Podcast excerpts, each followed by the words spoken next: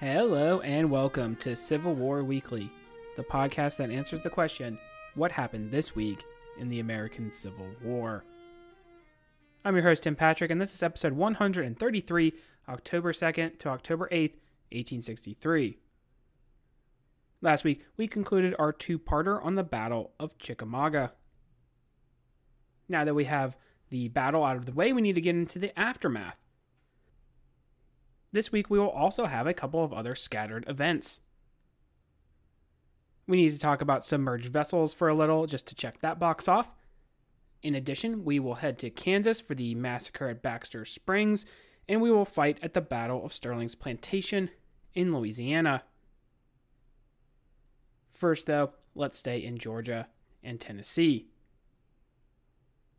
Of course, before we do that, we have some new Patreon content as we roll into October, and this is going to be a memoir review. And this one is actually going to be written by James Harvey Kidd, and Kidd serves with Custer in Custer's Michigan Brigade, the Wolverines, right? We talked about them when we talked Gettysburg, of course, and they're going to be continuing on in our story as we get into 1864 and Trevilian Station as well. And there's a great account of that battle here. So if that sounds like something that would interest you, we haven't really done too much in terms of cavalry yet, and especially in these memoirs. So we get a good perspective from a trooper here. And uh, again, if that's something that interests you, we do have a link to the Patreon in the show description, and all those proceeds go toward the general upkeep of the show.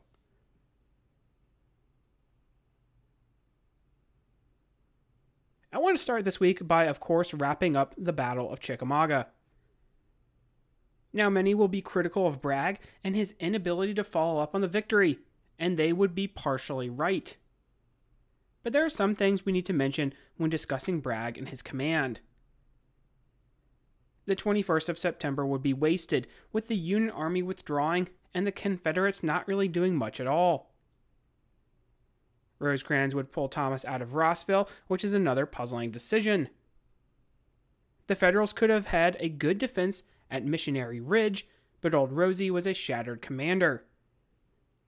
I would also venture that Chattanooga was still key, and if the Confederacy was to retake the city, it might be spun as being the positive despite the staggering amount of casualties. Key supply trains were protected by the Union mounted arm, which included the Lightning Brigade and the cavalry, saving those from captured by ineffectual rebel counterparts.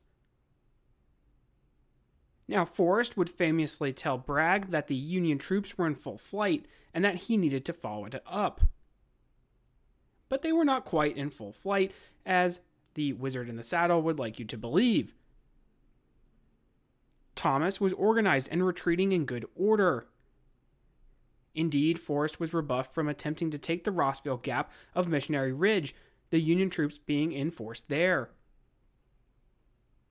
What was more, supplies were an issue for the now large Army of Tennessee, despite some units now departing back to Johnston. Bragg would move his army into position as the Federals began to improve their earthworks. It would be the stuff of legend that Lafayette McLaws could have attacked and exploited the demoralized enemy, but in reality, an attack on the city probably would have failed. We actually have a great example of something kind of gets glossed over in the annals of uh, Nathan Bedford Forrest. He actually tries to lead his cavalry at the city and they uh, get quickly turned around. So that's something that we do know that happened, and McLaws probably would have fared no better. The opportunity had been the battle, the aftermath, not so much. By the 23rd, the siege of Chattanooga would begin as Joe Wheeler would be dispatched to disrupt supplies coming into the city. I want to get into some personnel changes that will happen on both sides in two weeks' time, but for now, just know that both armies will settle in for the long haul. That brings us to discussing the significance of Chickamauga. As mentioned, this is the second in terms of casualties and the largest battle of the West. It's not really the West. You, look at Georgia. It's Georgia's not really a western state. It's not something you necessarily think, but uh, of course, everything that is not Virginia is sort of the West. This would be the, the secondary theater, we can also say, of the war. It would definitely leave a sort of disappointed taste for both sides. On the federal side, we have Rosecrans, who had conducted two bloodless campaigns.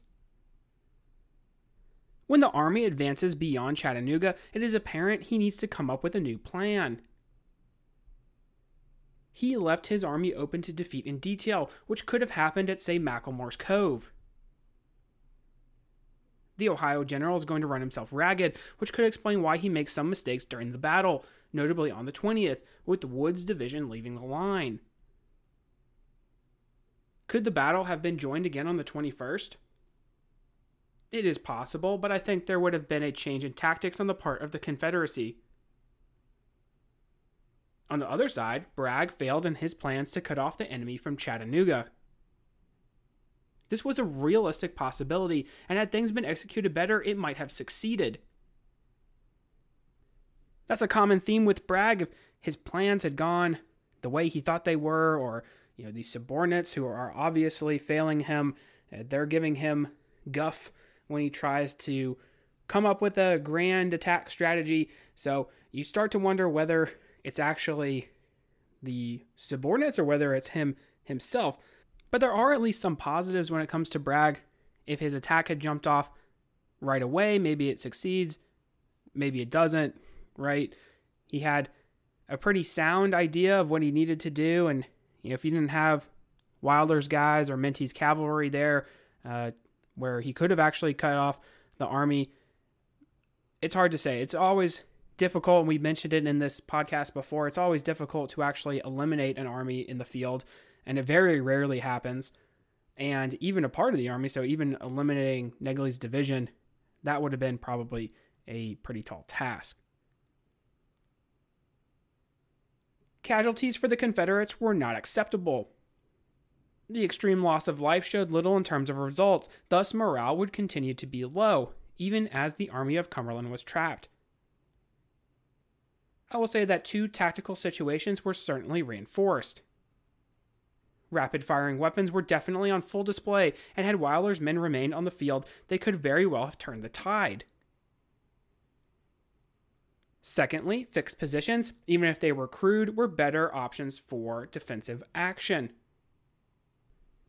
Hazen will write that while he suffered heavy casualties defending the Round Forest at Stones River, during the 20th of September he suffers very little, mostly because of the breastworks constructed. Let's talk more about takeaways. Confederate cavalry was certainly flawed during the battle. Forrest does not behave as a corps commander. He accompanies smaller scale units as opposed to centralizing his command, dividing his forces in an instance where they could have been useful in setting up to flank the Union Army before the 18th. Infantry runs into Wilder and Minty as a result, Forrest present but not contributing. After September 18th, it is interesting to see Dan McCook and his lone brigade get behind the Confederates essentially. Inadequate pickets were the culprit. It is hard to imagine that Jeb Stuart, even given all his flaws, could have been so careless. Forrest would continue to be lackluster throughout, essentially getting Ector's brigade destroyed and not really providing anything to the conflict. Dibrell's brigade, his former command, only lists some 30 casualties, although they were engaged on several parts of the field. Wheeler is also going to fail to shine. Now, especially during the battle, in the last two episodes, you probably are saying, Well, I don't even remember saying Wheeler's name, and that's because we didn't. Now, we did not cover the cavalry action on the southern end of the field last week, and I am sure some of you may have screamed into the void of your podcast device in anguish that I had overlooked a large scale cavalry action, more of a rarity in this theater of the war. But fret not, my listeners, this was all part of the plan because it does highlight Wheeler's failure. On the 20th, Wheeler is given the directive to move on Glass Mill, a crossing that would give the rebels access to Crawfish Springs. The latter had been the headquarters of Rosecrans and currently a depot and hospital. facing his cavalry under Wharton and Martin was that of George Crook. Crook had been tasked with protecting this area, but the terrain left him at a disadvantage. Furthermore, his 900 or so men were outnumbered by two divisions of rebel cavalry. What was working in his advantage was that the crossing would not allow for immediate deployment of the enemy horsemen. Crook would delay the rebels, but it would not be for long. In fact, he would have to stop a regiment from making an ill advised charge at the last minute. This move, intended as a feint, but would have actually led the horsemen directly at the Confederates, supported by artillery. With Crook moving away, Wheeler would capture the stores and hospital at Crawfish Springs. Bragg would then instruct him to move on Lee and Gordon's Mills, but the cavalry commander, instead of taking the direct route, would move back across Chickamauga Creek. Now, Longstreet would ask for Wheeler to assist in pursuing the enemy and supporting his attacks on Horseshoe Ridge, but Wheeler would have conflicting orders from Bragg. So, there was a major opportunity missed here by the rebel horsemen. Had they been present on the field to pursue the shattered commands of McCook and Crittenden as they left the field, things might have been very, very different. Maybe they capture Rosecrans. Maybe they capture Charles Dana. I don't know. There's all these things that are on the table, but they just don't happen because there's poor communication and poor execution. Now, I do want to mention that I have seen several comparisons between the Battle of Chickamauga and Gettysburg. This could partially be because Chickamauga does essentially become the Gettysburg of the South, being preserved as the first national military park. But I think there are still more comparisons we can make. Most notably for me, I think Chickamauga is essentially how Gettysburg could have ended if Lee succeeds on the third day. Tremendous casualties at the expense of the field, and a crippling blow that would make further action in the campaign questionable.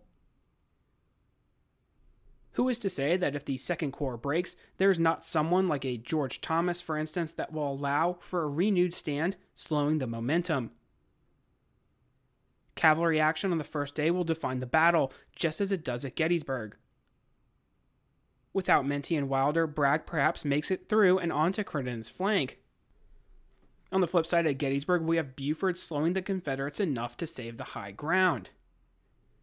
That being said, at Chickamauga, there probably certainly would have been some continued action, but if the Confederates are able to seize the high ground at Gettysburg, there's pretty good evidence that no Battle of Gettysburg happens and it becomes, say, the Battle of Pipe Creek or, or Frederick, Maryland, or somewhere else where there could have been a battle. In both cases, James Longstreet is not impressive. We know too well his lackluster performance in Pennsylvania, and now we have another example. Longstreet fails to name someone past Hood and could have been more proactive in exploiting the breakthrough. Now, you would think that having just gone through this at Gettysburg, Longstreet would take a look at his attack and say, wow, you know, if something happens to Hood, just as it did at Gettysburg, that could be a problem. So maybe I should fix that. But he does not he really does very little except get Hindman and then Preston's divisions to add weight into ineffectual attacks. His battle lines have been given credit, but these well could have been out of necessity of the terrain rather than a grand column by design. And in fact, he does not mention it in any of his after action reports. In both situations, it is clear that the Confederates would rather fight a defensive battle. That's certainly what Longstreet wanted in July, and Bragg would rather make Rosecrans attack him. But in both cases, the strategic advantage is given to the Confederacy, which necessitates the need for offensive action. It is interesting to think about how maybe these engagements, although one a Confederate victory and one a Union victory, are not quite so different.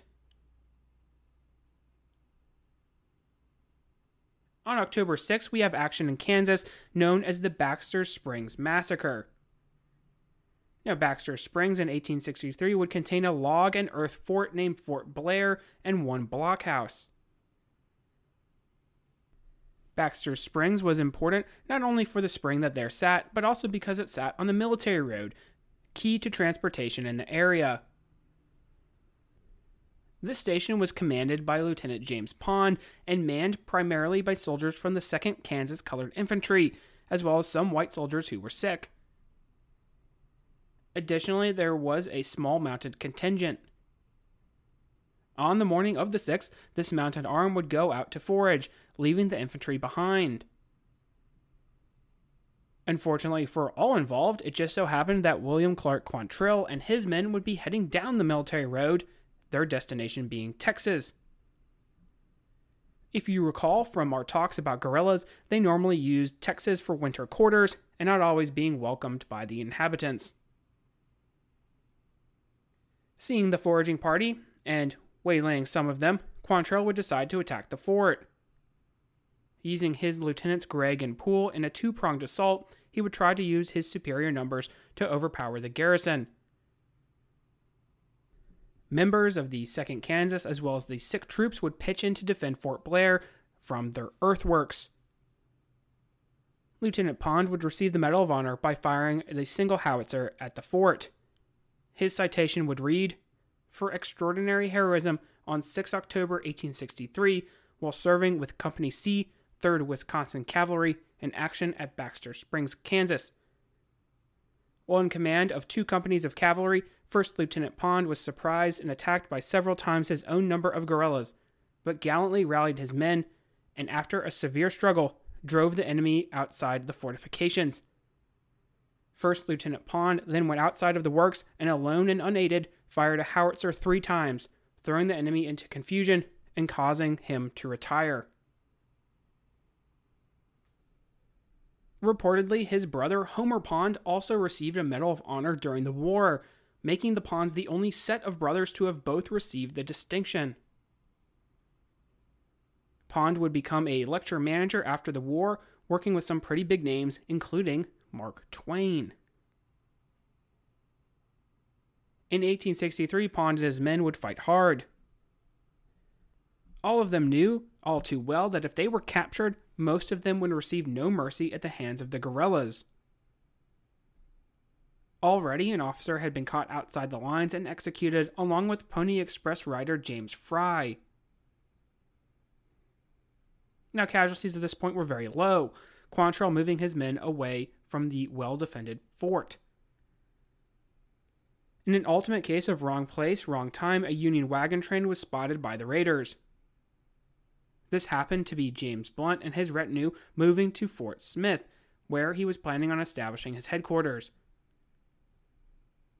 If you recall, Fort Smith had fallen and now it was used as a base for future operations deeper into Arkansas or Oklahoma. Some of Quantrill's men were wearing blue uniforms, and so they were able to approach the column, with the remainder coming out from their cover to attack. Many of the cavalry supporting would flee, with members of the 3rd Wisconsin attempting to make a stand.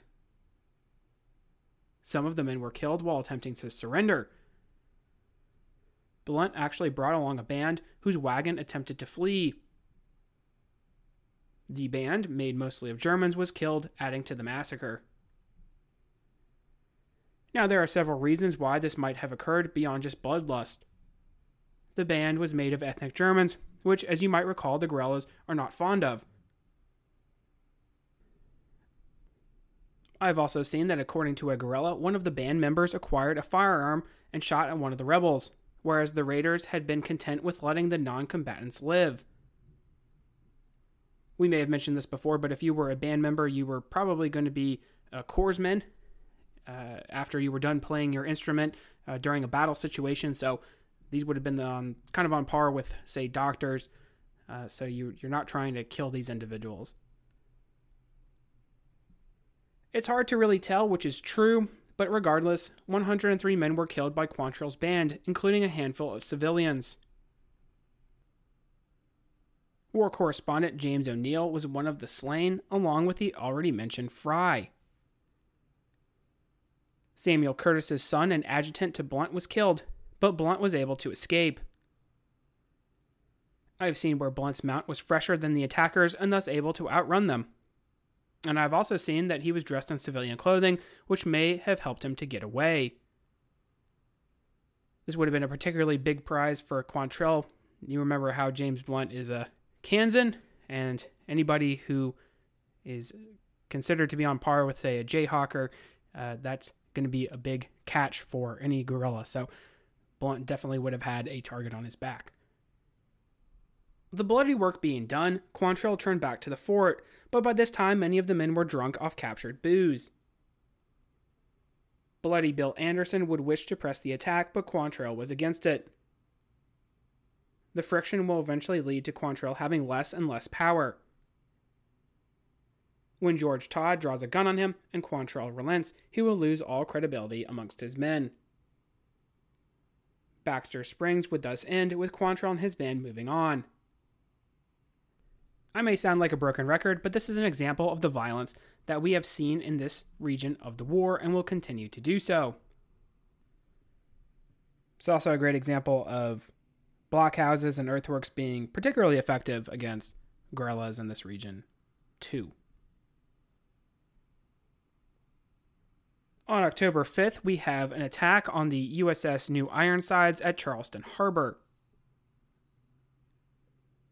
With the recent gains by the Union forces in the area, it would become more important to search for alternatives in which to break the blockade.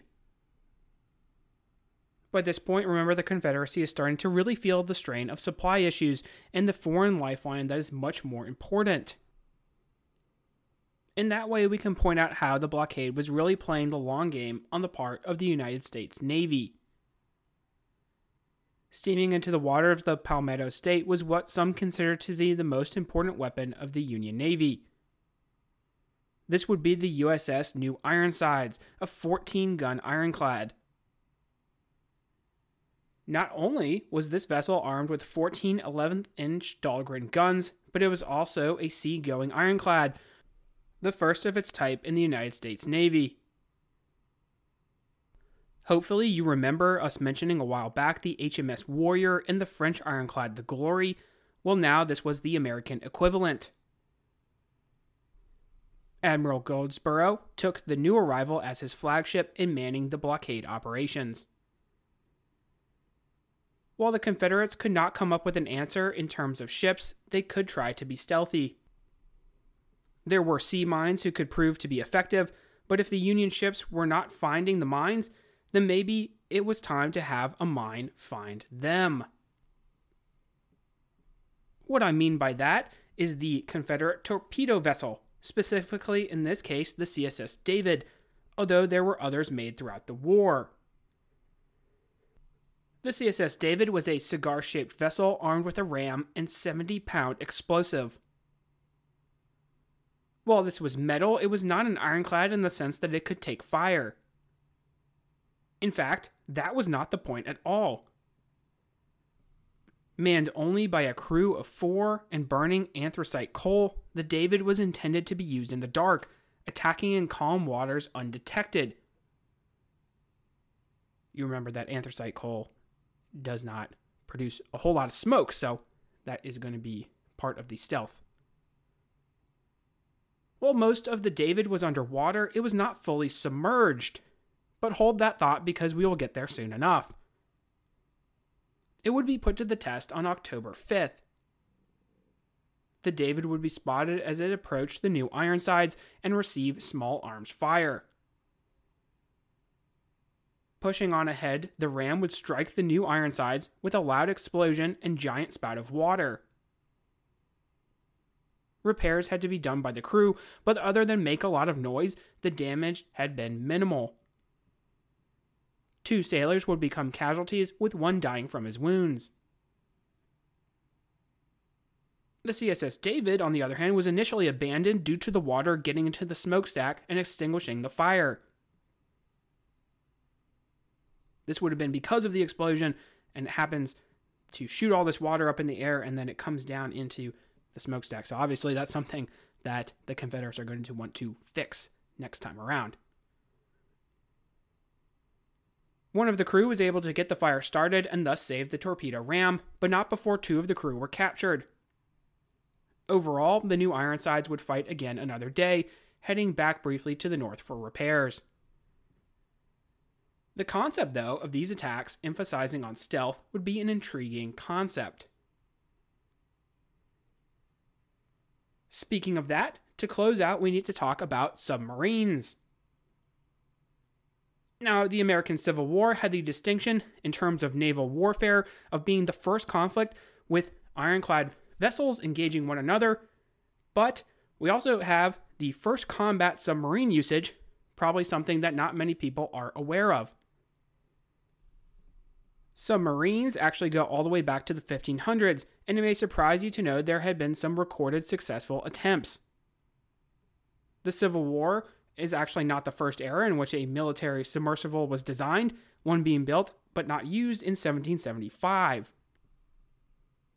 But the Civil War will be the first time one is actively engaged in combat, so we should put that disclaimer on there.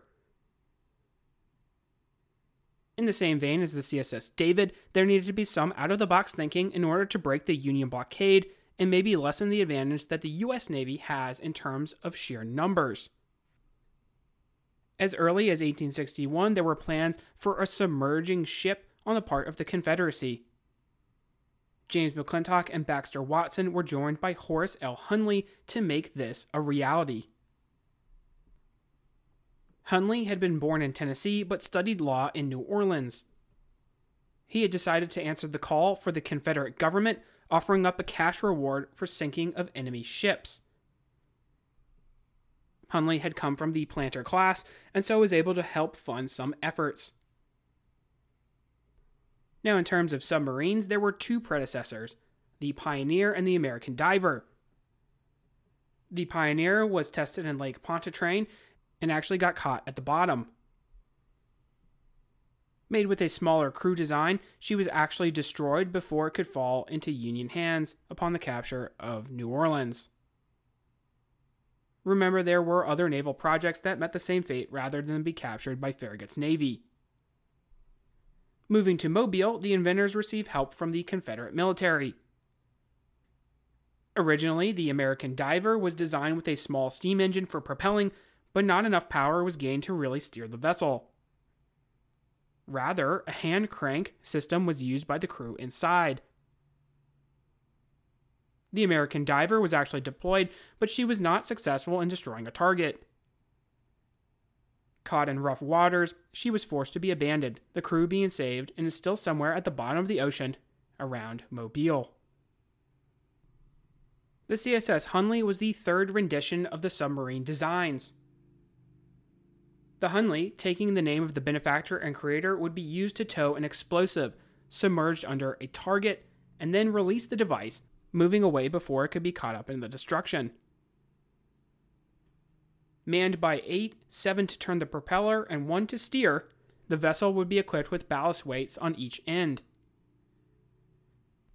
If you think that maybe this sounds like a great job, if you're claustrophobic, like myself, this would not be a good idea the Hunley only measuring some 4 feet 3 inches. So if you were cranking, you were doing so sitting, and if you were steering, you were doing so in a kind of crouch. A weight under the vessel would be released to increase the buoyancy.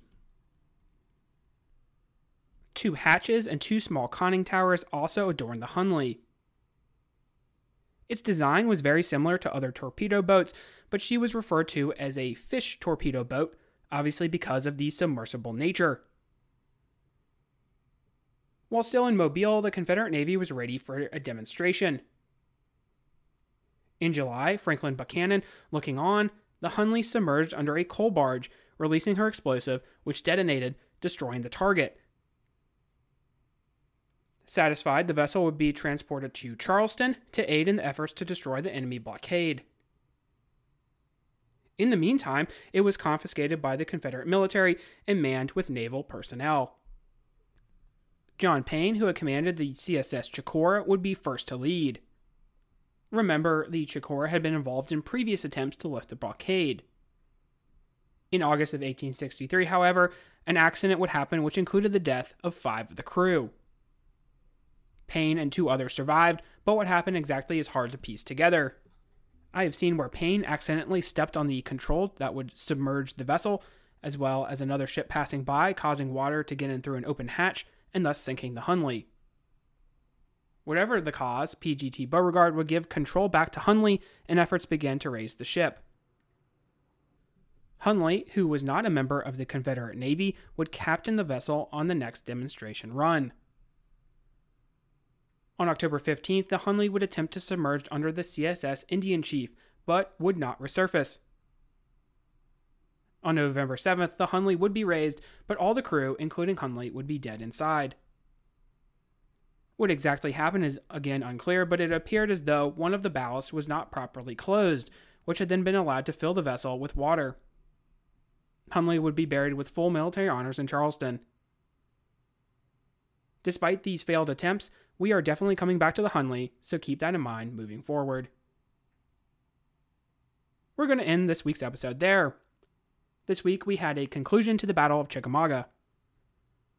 After two episodes, while the aftermath has been wrapped up, there will be more fallout yet to come.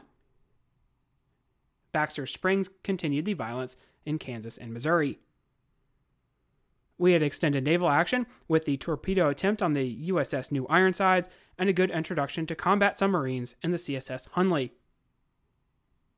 I will admit to you that I've been sort of fidgeting with the timeline, so there are some events I have skipped over, but we'll cover in a future episode. One such event will be next week, where we will be heading back to Louisiana to figure out what's happening there. Additionally, we need to stop in for a time in Virginia and fight the Battle of Bristow Station. If you like what you hear, please make sure to leave a review. Posted in the description should be a link to the website as well as Patreon and Venmo information. Support for the general upkeep of the show is greatly appreciated. Feedback is always welcome. Questions, comments, concerns. The email is cwweeklypod at gmail.com. Thank you all so much for listening and have a great week.